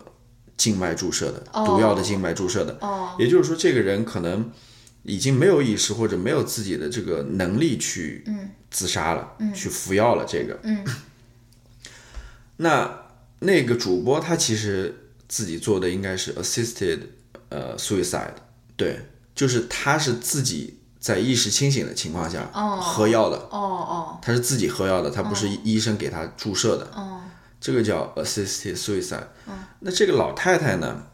她其实跟那个主播又不太一样，嗯，因为这种 assisted suicide，无论是在瑞士也好，或者说在美国的一些州也好，尤其是这个老太太所住的这个州俄是俄勒冈嗯俄勒冈州，它是被法律保护的，嗯，呃，就是法律上是允许这种的，嗯，然后医生是可以给你开这种毒药的，嗯，呃，但是它也有严格的条件，比如说你必须要满十八岁，嗯，然后你必须要就是呃得了绝症，嗯，还有你必须意识是清醒的，你对能够你要自己喝自药己服药，嗯，然后还要必须有两个医生的认证，认证什么呢？认证你这个人可能只有半年确实哦，半年的那个活期了，嗯嗯就是他他是虽然是法律保护，但是他的要程序也是很复杂呃，要求也非常多。嗯但是老太太她其实不符合这个规定。首先她呃当然是六十五岁意识清醒，嗯但是她没有得绝症，她得的是老年痴呆症，就是她不记嗯得阿兹海默了，呃，她很多事情都不记得，她记忆在不断退化，嗯她家里就是各种各样的地方都贴贴了那种便利贴，嗯便便于她自己去记一些东西嘛，然后还有就是，他如果自己想活下去的话，他能是活很长时间的，甚至，嗯呃，只不过他记忆越来越差而已。所以他其实不符合这个 assisted suicide 这个，嗯，我觉得它更像一个另外一个什么，我刚刚看到叫 accompanied suicide，哦，就是陪伴陪伴式的自杀。其实这个老太太说到底，她就是自杀，嗯但是有一个在俄勒冈有这么一个组织，它是能够给你提供这些如何去自杀的这种资讯的，嗯，然后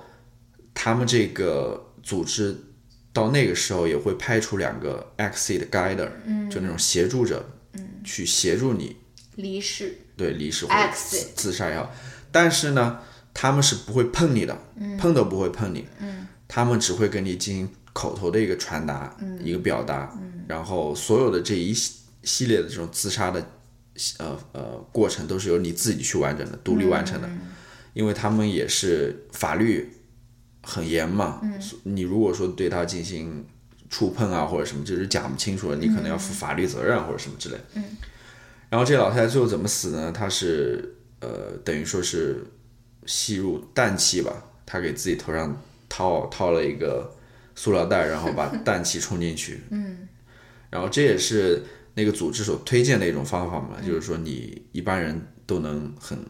简单的获得这些嗯呃材料或者工具。嗯，然后另外一方面，这个死法也是相对来说不是那么痛苦的。嗯嗯，所以。呃，至少很多组织或者说很多想要自杀的人都是以这种方式自杀的。那这篇文章就是这个作者在这个老太太死之前几个月，就是跟她生活了一段时间嘛，啊哦， 然后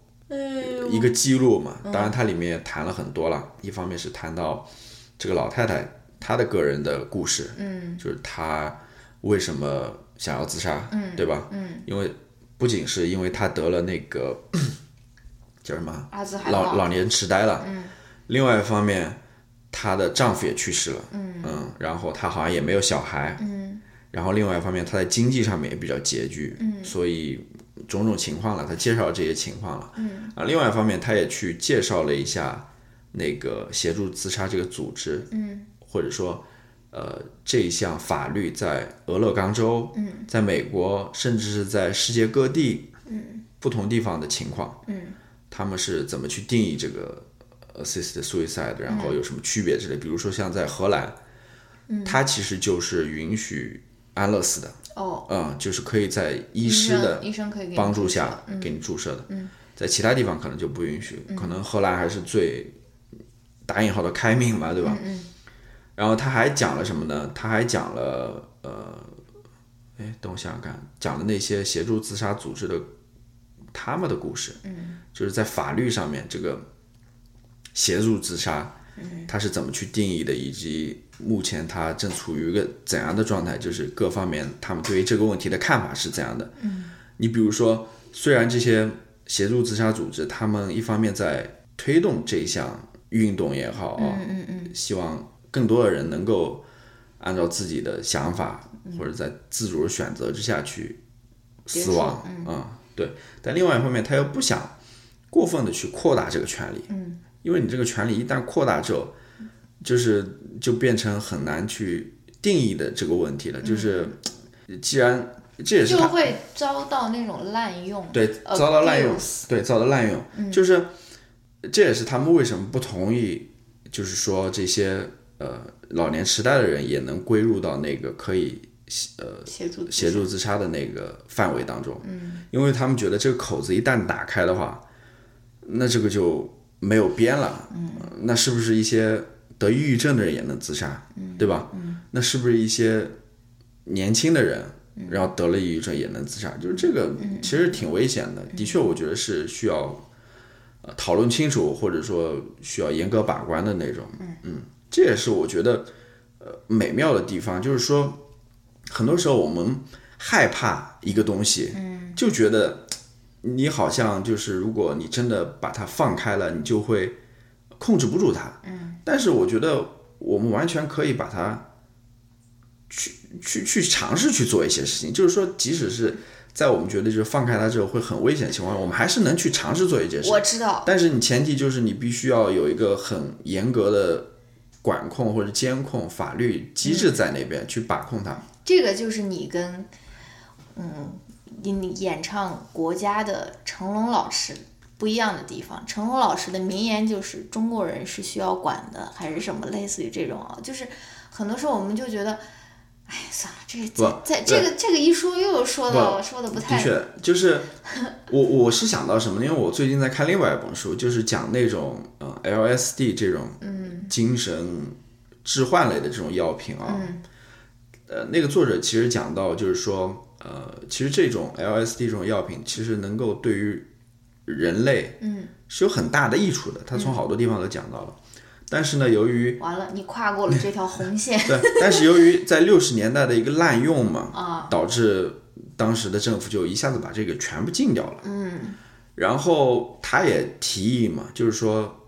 呃，其实考虑到这个药品所能带来的益处，我们的确应该去尝试它。嗯，而不是一就是非常决绝的去拒绝所有的这种使用啊。他说我们应该去尝试它，但是嗯我完们喽我们的确应该在上面就是有一个非常严格的把控机制在那边。嗯同样的道理，在这个协助自杀上面是一回事。然后我想讲一个什么问题呢？就是这大概的一个故事了，我觉得大家感兴趣的可以去看一下了，我觉得是非常有意思的一个、一个呃文章。然后他从各个方面就把这个事情基本上都说了一遍，就该思考的一些问题、也基本上都提了一下。然后它里面提到有一句话，我觉得特别有意思，嗯，就是说其实很多那些想要最后自己结束生命的这些老人啊，嗯，他们并不是因为说，呃，他们承受不了这个最后病病痛的这种痛苦也好，就他们不是因为这个原因，大部分，嗯，而是因为什么？而是因为他们觉得他们丧失了那个自主权，对，对那就不是跟我们之前读那本书对，就就读那个叫叫什么来着？ Being Mortal》就是，Being Mortal 就那那读、个日那个 最好的告别，哦，最后的告别，最好最好的告别，一样的嘛。嗯，呃，就是很多人到老了之后，其实不是害怕这些疾病的病痛的折磨，嗯，他们真的是害怕，呃，在病痛面前，他们可能就丧失丧失了丧失了自主自尊自主性，嗯自尊也好，自主性也好，或者说自我也好，就他完全不能自己掌控自己了。对嗯，就感觉更不要说那些植物人，就感觉嗯对吧？他这个是他们最关键的一点，就是你会发现人真的很有意思，就是在这个生命的最后的时刻，你知道吗？嗯，他还是要把把握住自己的，还是要把控住自己的，就他对自己还是有。那种欲望在那边的，你想想看，人真的是，更不要说我们这些现在还健健康康的，对吧？活蹦乱跳的人了，真的，人真的是对自我的 resilient，对自我的这种欲望也好，追求也好，嗯，是极极度渴望的那种感觉，我觉得是非常有意思的。其实协助自杀这个问题，呃就是两个两个概念之间的一个平衡，一个就是一方面是捍卫生命权，一方面捍卫自主权，一方面是捍卫自主权，呃就是这两个之间如何能够平衡住。嗯，我觉得这个问题很有意思吧。虽然、呃之前有很多的纪录片也好或者文章也好讨论过了，我这次再把它再提出来吧。嗯，你来说吧。姥姥现在是这个推荐环节就感觉是那种脱缰的野马，就是那种那种文思泉涌表达，就跟不是啊上次也是，但是跟老婆那种对谈就是那种，嗯，就是很困，就是没有没有，是那就种是有有有的，比如说这一期节目，我可能最想谈的或者感触最多的就是这篇文章，所以可能谈的比较多一点。嗯不是说因为你的原因，嗯，不是说因为你的原因，是因为只好这样子，是因为这个话题的原因。宽慰自己吧。看，刚刚我说我没有想到推荐，就在你讲话的这个短短的几分钟啊，嗯我想到了三个推 荐。你第来一吧，第一第一第一个推荐是一个纪录片，叫《How to Die in Oregon》，我好像之前推荐过很多次了。对你好像在在不知道是哪边推荐过，反以正前我还写公众嗯公众号号的的时时候候应该推荐过对，叫《How to Die in Oregon》，呃，诶，它中文名叫什么啊？如如何何在嗯如何死在俄勒冈？对，为什么叫俄勒冈？你说这老太太她也是在俄勒冈，因为俄勒冈对是美国第一个通过呃，就是呃协助自杀这种法法律的，的就是第一个你可以合合理的、合法，进合法 的、合法的进当然合行法应该也是合理的了。进行这种协助式自杀的一个州而已。它是二十五年前通过的，嗯这部纪录片相当硬核，非常硬核。我劝大家做好十足的感情上的准备，以后再去收看这部纪录片。对，就是俄勒冈的法律，它还是我没看不过嗯不是，我是说说一下这法律，就俄勒冈的法律，它是不支持安乐死的，就是哦它、它是不允许你医生给他注射的，嗯嗯嗯，但是它是支持那种 assisted，嗯，自己喝药。呃，自己喝药。我记得那个纪录片里面就是讲到，好像有一些人是无法自主服药的，还是什么，就它涉及那种非常 tricky 的那种机关，就是只要自己碰一下还是什哦么，。那不是那部，嗯那不是那部不是那部，那部哦，就那是死亡医生好像是我不知道死亡医生是 Death Doctor，呃，对，那是另外一部片子。嗯，好吧，你来。然后它那里面非常硬核，它里面讲有很多就是那些那些人在这个法律通过以后喝药然后死了的片段，它就是真正的，它就录哦，它就真正的录了他们如何喝，如何如何那些那些护工或者说那种志愿者如何就是说那种 consent consent 咋说？给他们知知情情知情同意，或者让他们签字，或者说那种 verbal consent，他最后喝，最后倒在床上，就是非常非常的 raw，非常硬核。然后他不仅不仅仅讲了这个这个协助式自杀。他是怎样被执行的？他也讲了他如如何他们那些先驱是如何推动这个法律在这边被通过的。我觉得我记得其中有一个女的，她的故事就是她她的丈夫好像就是到最后就是得绝症嘛，但是非常痛苦，但是没办法，只能一直撑到最后或者什么，最后也没有任何的那种尊严啊或者什么，就是他们这个法律是如何推动，或者是这些 activists 他们是怎样通过自己的努力去推动这样一项立法在这边通过的啊。嗯，然后反正这就是第一个推荐。那我再补充一下，就关于这个法律，其实后来他们许多人在美国的其他州也陆陆续的想想要推动这个法律啊，嗯，但是好像到目前为止，可能也就有六个州吧，可能包括那加个州呃加州应该算一个，我我具体不太清楚，但是还包括呃华盛顿特区，嗯，哥伦比亚什么，嗯，华盛顿哥伦比亚特区，嗯，就是美国首都，嗯包括在内的六个州，好像现在允许这个嗯协助协助式自杀，然后这是我的第一个推荐啊。嗯我的第二个推荐是一个 YouTube 的频道，叫 Footless Joe，就是说没有脚的 Joe。然后这个我为什么想到了，也是由于你刚刚激发了我的灵感嘛啊，就是你说人的这个自主权的这个问题。他为什么名字叫没有脚的 Joe？就是因为他的右脚是被截肢了。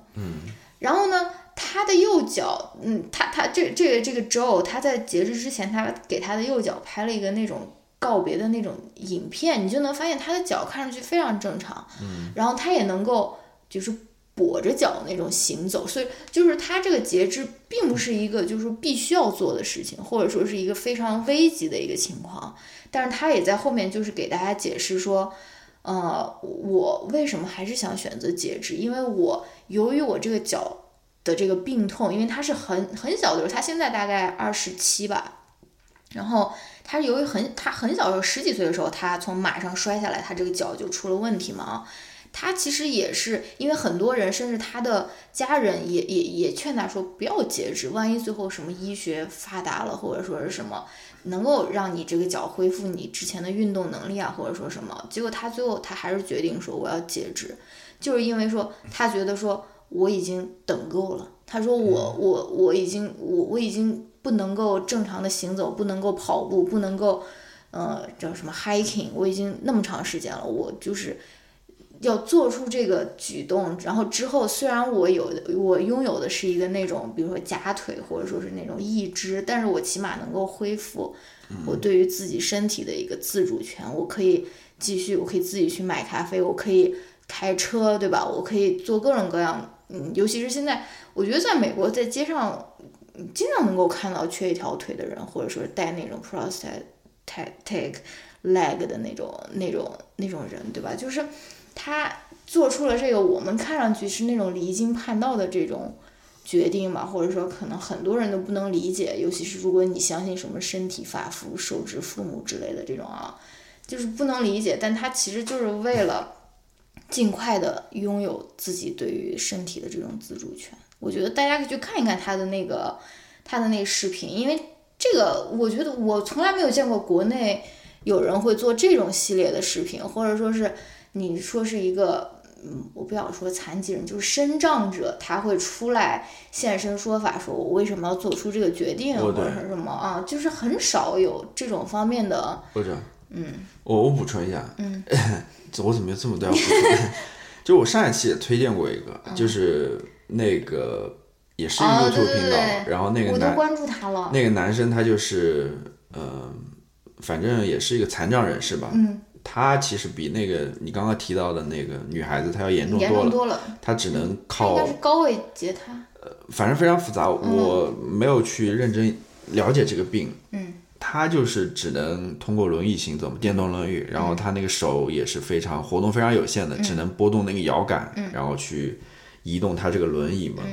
然后，呃，正如你刚刚所说的嘛，其实 YouTube 上这样子的人非常多，对就是这些残障人士。嗯，我觉得他们出来嗯以现身说法哈、或者说他们出来展现他们的生活，在我看来有一点非常重要，嗯，就是那个男孩、也不是男孩，他他应该是比我小一岁，他九二年的，嗯，他在他视频里面也说过，也提到过，意思就是说，我觉得他们在展现一个什么呢？就是说，虽然我们身体上可能有一些残障，嗯，但是我们一样可以 live a happy life，嗯，过一个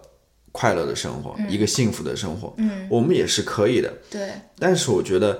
有两个前提吧，嗯，这也是我觉得一个一好的社会的前提。一方面就是大家在认识上面，嗯，大家首先要觉得这个他，比如说身体上有一些不便，嗯，它不是一个问题，嗯，我们不应该因此去看低他，或者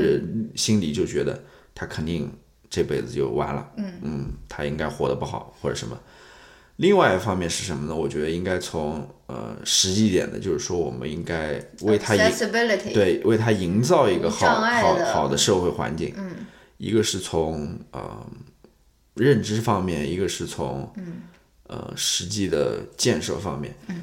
然后我现在想说一个什么呢？就是呃，即使是在美国了，我们都知道，就是你如果说去停车场的话，其实你我们所谓最好的位子，嗯，都是留给呃残帕的或者残障人士的、身体不利不便者他们的位子，嗯。当然，大家很清楚，谁？大家很清楚，就不要去占这些位子嘛，对吧？嗯。另外一方面，我现在也更深刻的认识到，为什么这个位子要修的那么大，呃，要离那么近了，离那么近，当然理解就是说你方便过去嘛，嗯，去各个目的地。另外一方面，它修的大，尤其是你看有些那个呃残残障车位，它是、横着的，呃呃对，不光是它那个呃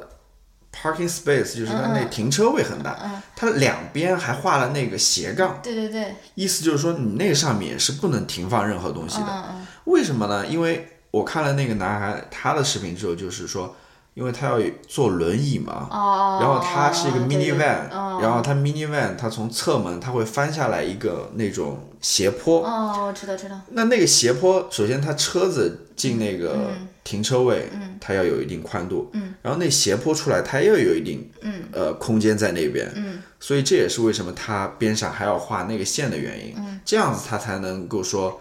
从那上面给坐轮椅下来。如果说你中间没有画那些虚线、横杠、斜线的话，别的车子停在你边上，你怎么能够下来？下不来了。对，呃，你那个呃小坡就放不下来了。所以这也是他们在现实生活中也遇到过这种问题，就是说有人可能就停到那个、呃虚线、阴影线上面了，以至于他们那个斜坡就放不出来了。他就不得不去找别的停车停车位，让他造造成不便。所以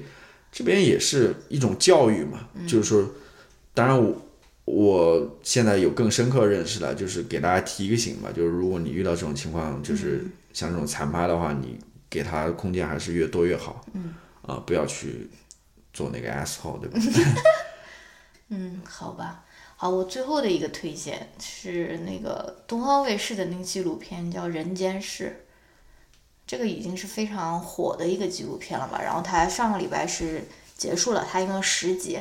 然后它的这个话题这一季涵盖的也是非常广，而且我觉得它比第一季更好看、更成熟，而且它有一个明确的一个选题。第一季我不知道咱俩一块儿看的，你还记得不？就是跟着好像是就是跟着救护车还是在那边拍，反正就是虽然也挺好看的，因为是创下一个先河了，因为没有人曾经拍过这样的纪录片。但是我觉得第二第二季它的选题更多样、更更小，然后但而且也更丰富。比如说它讲了，就比如说儿呃得癌症的儿童，然后还有那种引起很很多讨论的那个呃产妇，就是高危产妇，然后阿兹海默症、精神病患者，然后 ICU 的工作的医生，什么儿科的医生，什么如何如何在高强度的那个那种那种工作下还要发论文，还要评职称之类的啊，然后还有那种医闹，然后最后还讲了那种如何面对死亡吧，最后一集就是讲的是。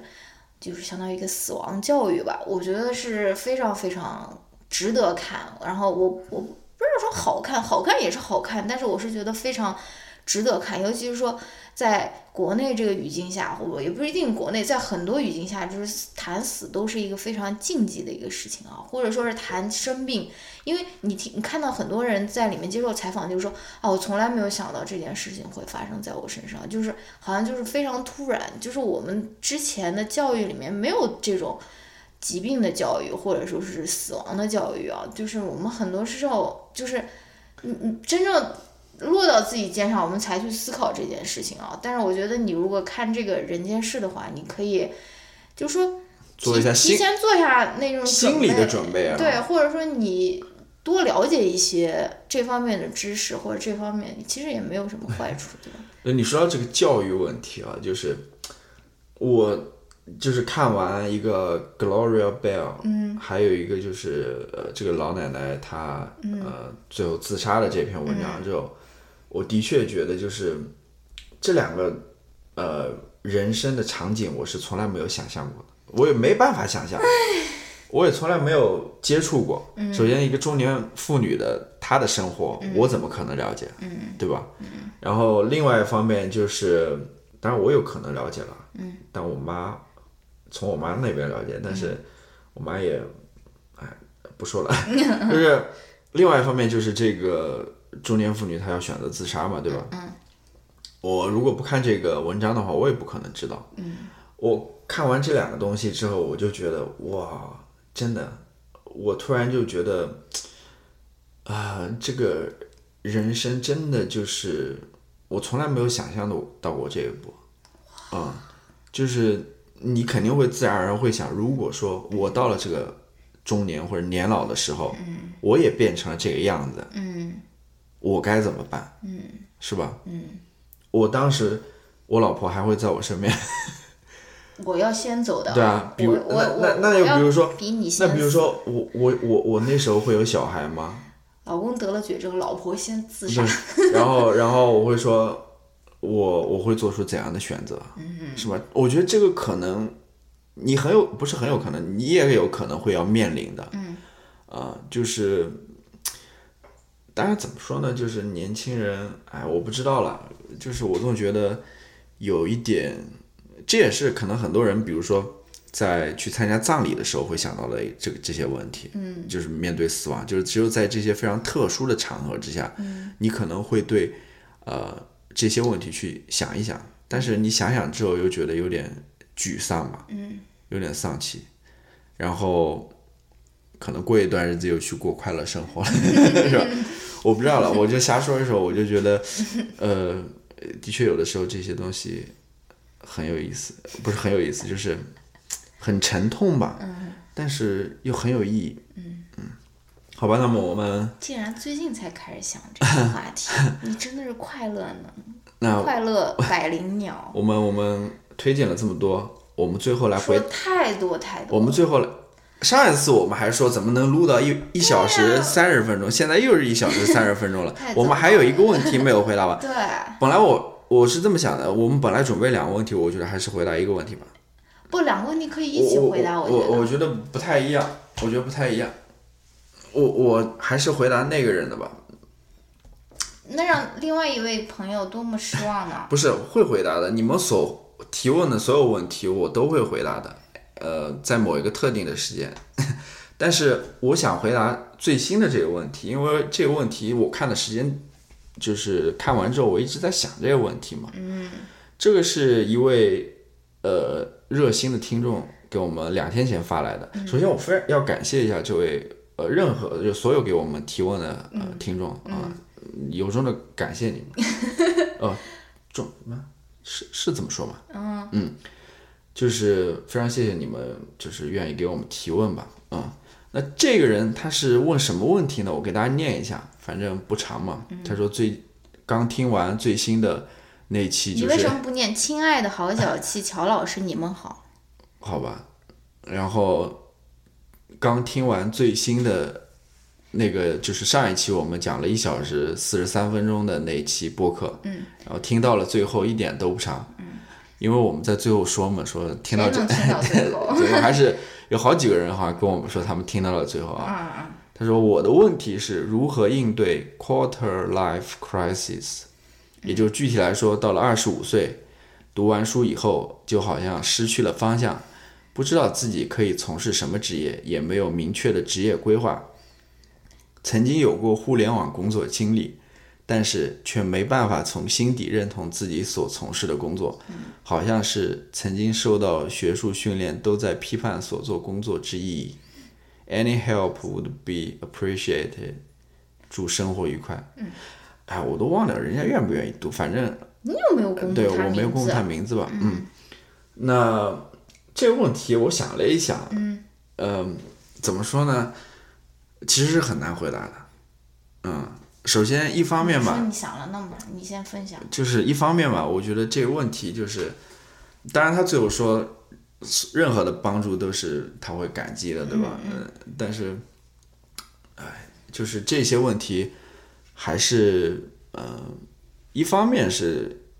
提供的信息有限嘛，就是我也不认识你，对吧？然后你说了一说自己的情况，其实我也不太了解你。当然了，如果说你是我的好朋友，我非常了解你，你给我提这个问题，我也不知道该怎么回答。 真的，我，我我你你真是废话连篇， 就是他他的最主要的问题就是说如何应付这个四分之一人生的危机。嗯，因为他二十五岁了嘛，嗯嗯，那其实跟我们年纪差不多嘛。搞，其实说呃，怎么说实话，我们也在，我至少我也在经历这样的危机。嗯，那我最后想了一想，我真的嗯、不能给你提呃什么具体的一些意见或者建议吧。嗯，但是我想在这边就是鼓励你一下吧。嗯，呃，怎么说呢？一方面，我刚刚说的嘛，我们其实至少我自己也在经历这样的危机。嗯，所以你不是一个人。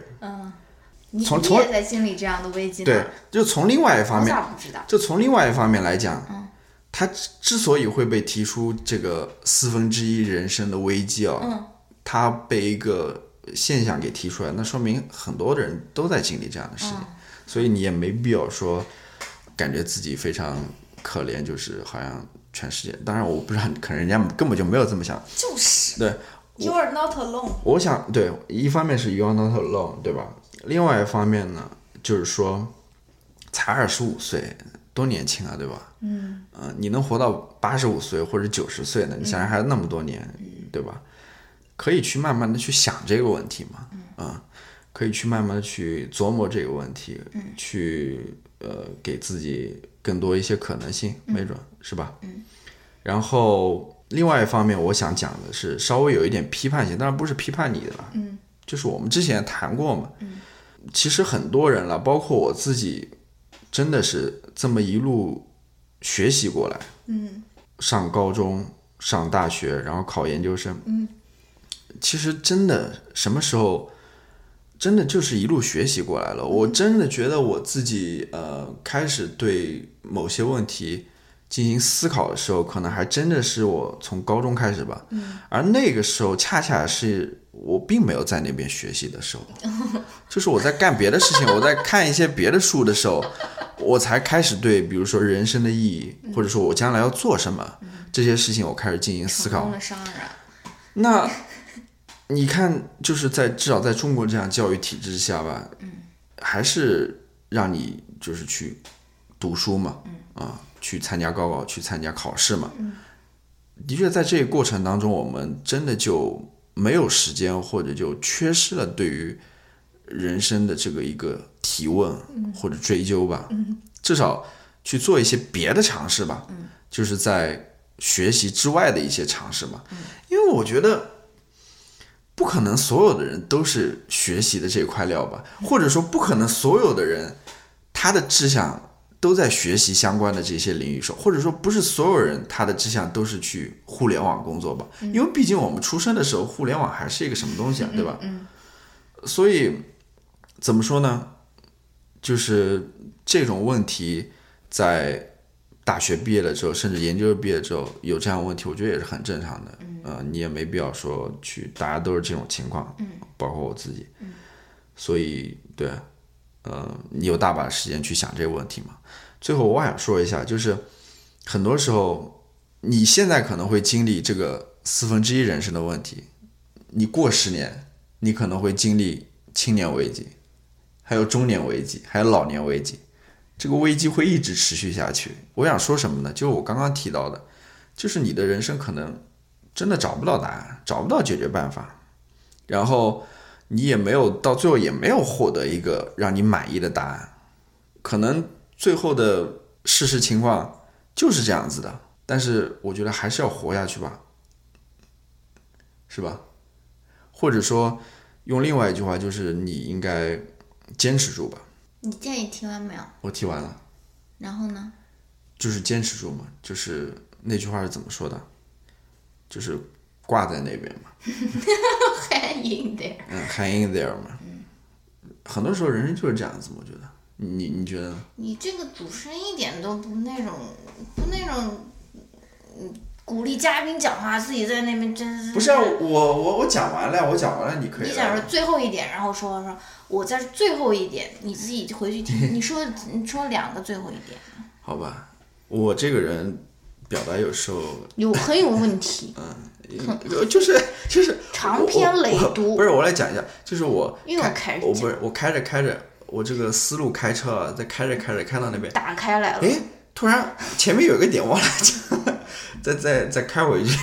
重新再讲一下，然后再继续然。后你提供的嘛，就是很鸡汤的那种，对，我觉得，就我是觉得就是关于心这个心灵鸡汤。关于这个问题，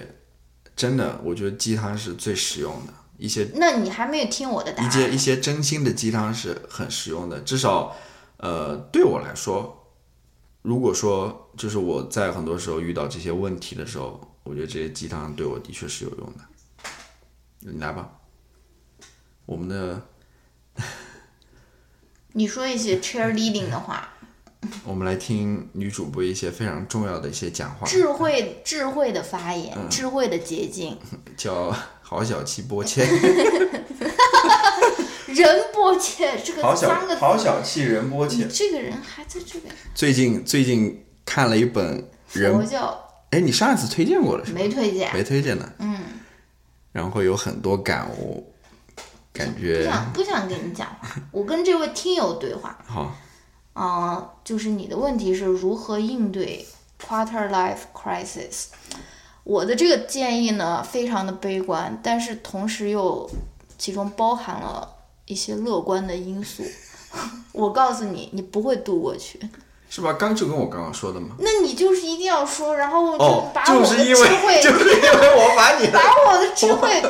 我把你的智慧给先收走，我 明白，我明白你非常生神，奇我明白啊，你你生现在在那边讲讲讲，然后讲到最后一点，我说好，还没有讲到我的，然后又说了一点，我你就说到了， 那你这个人还是没有智慧的，还是还是这种嫉妒心在那边作祟，在想那理边你爆棚的。你自己讲最后一点，我说 yes，我说最后一你来点，吧，你来做一些补啊曹老充师说最吧，后你一来做一些补充吧。好，我就告诉你说不会度过去的，因为你每时每刻。quarter life 之后，二十六岁、二十七岁、二十八岁，你每时每刻都包含着 crisis，都包含着对自己的怀疑、对人生意义的怀疑，或者对自己目标的不确定。对，就是想想这个短暂的二十几岁的人生，一路，比如说你自己经常就说 一路就是很多烦恼，一路过 来，对啊，是吧就是你问了这个非常具体的这个时间节点，就说二十五岁的时候有这个 quarter life crisis，然后你再问这个问题，我觉得有一个隐隐含的一个答案，就是说我找到答案了，我这个问题就会解决。我二十五岁，我二十六岁，我就会成为一个崭新的我，或者说我就把这个 quarter life crisis 就危机就是平安的度过了。但是我告诉你说，你不会度过，你的一生都会。都会包含着类似的这种怀疑，或者说是对自己未来的不确定性。但是我的这个，给你讲网断了。嗯，你说然后，但是我跟你讲，那个，呃，我想跟你说的是，这个不代表，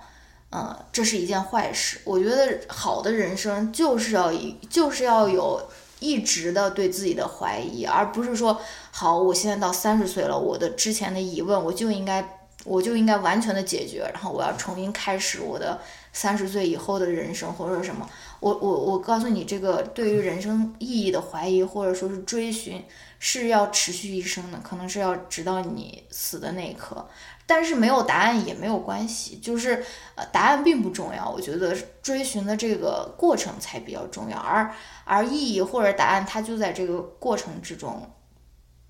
呈现，或者是就包含在这个过程之中。而而且呃，我虽然就像乔老师说的，你给的这个呃信息也其实并不多，但是我也能够感觉到你是应该算是一个。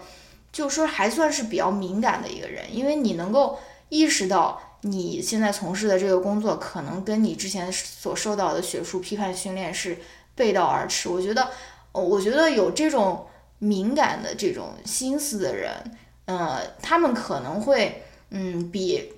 心思比较钝的人，他们能够感受到更多生活所给予的痛苦或者说压力。但是这个也不是一件坏事，但是同时，嗯，很小的事情就会给你带来很大的快乐。就是说，你对于痛苦和快乐的敏感敏感度都是比其他人要高的。所以，而且而且，我觉得，呃，我觉得对于生活保持一种相对悲观的一种态度，其实也是对于怎么说无常的一种接纳。就是说，你要意识到这个生活不可能永远是那种。就说是很欢乐的那种旋律啊，或者说什么，就是这个问题它可能就是不会得到解决，but that's okay。就是我们可以在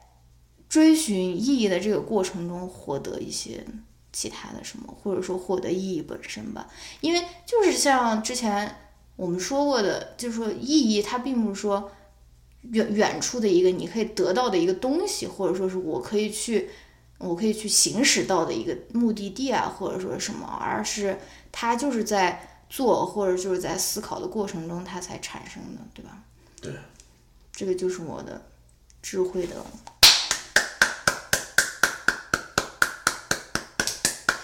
唉，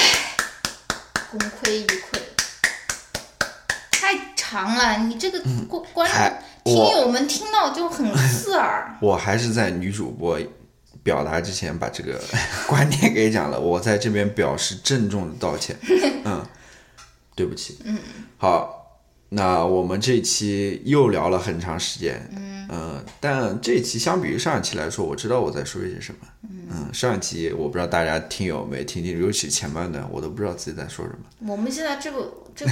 这个太长了，我觉得怎么样子？因为因为我缩减一因为下我没有加入了一些回答问题环节，对啊然后前面又没有剪，然后在推荐环节我又有特别的多的话要说，对，哦所以我估计下一期会好吧，因为可能下一期也没有那么多要说的。那好，那我在这边再提一下吧，就是我们下一期的那个，就或者说这一期的读书会的是读库切的《尺》，嗯，所以感兴趣的可以一起读一下。虽然我书还没到 啊，好吧，那我们这一哦，期又有阅读英文版了啊！对，嗯好，我们这一期就讲到这边，我们下一期再见，拜拜。拜拜。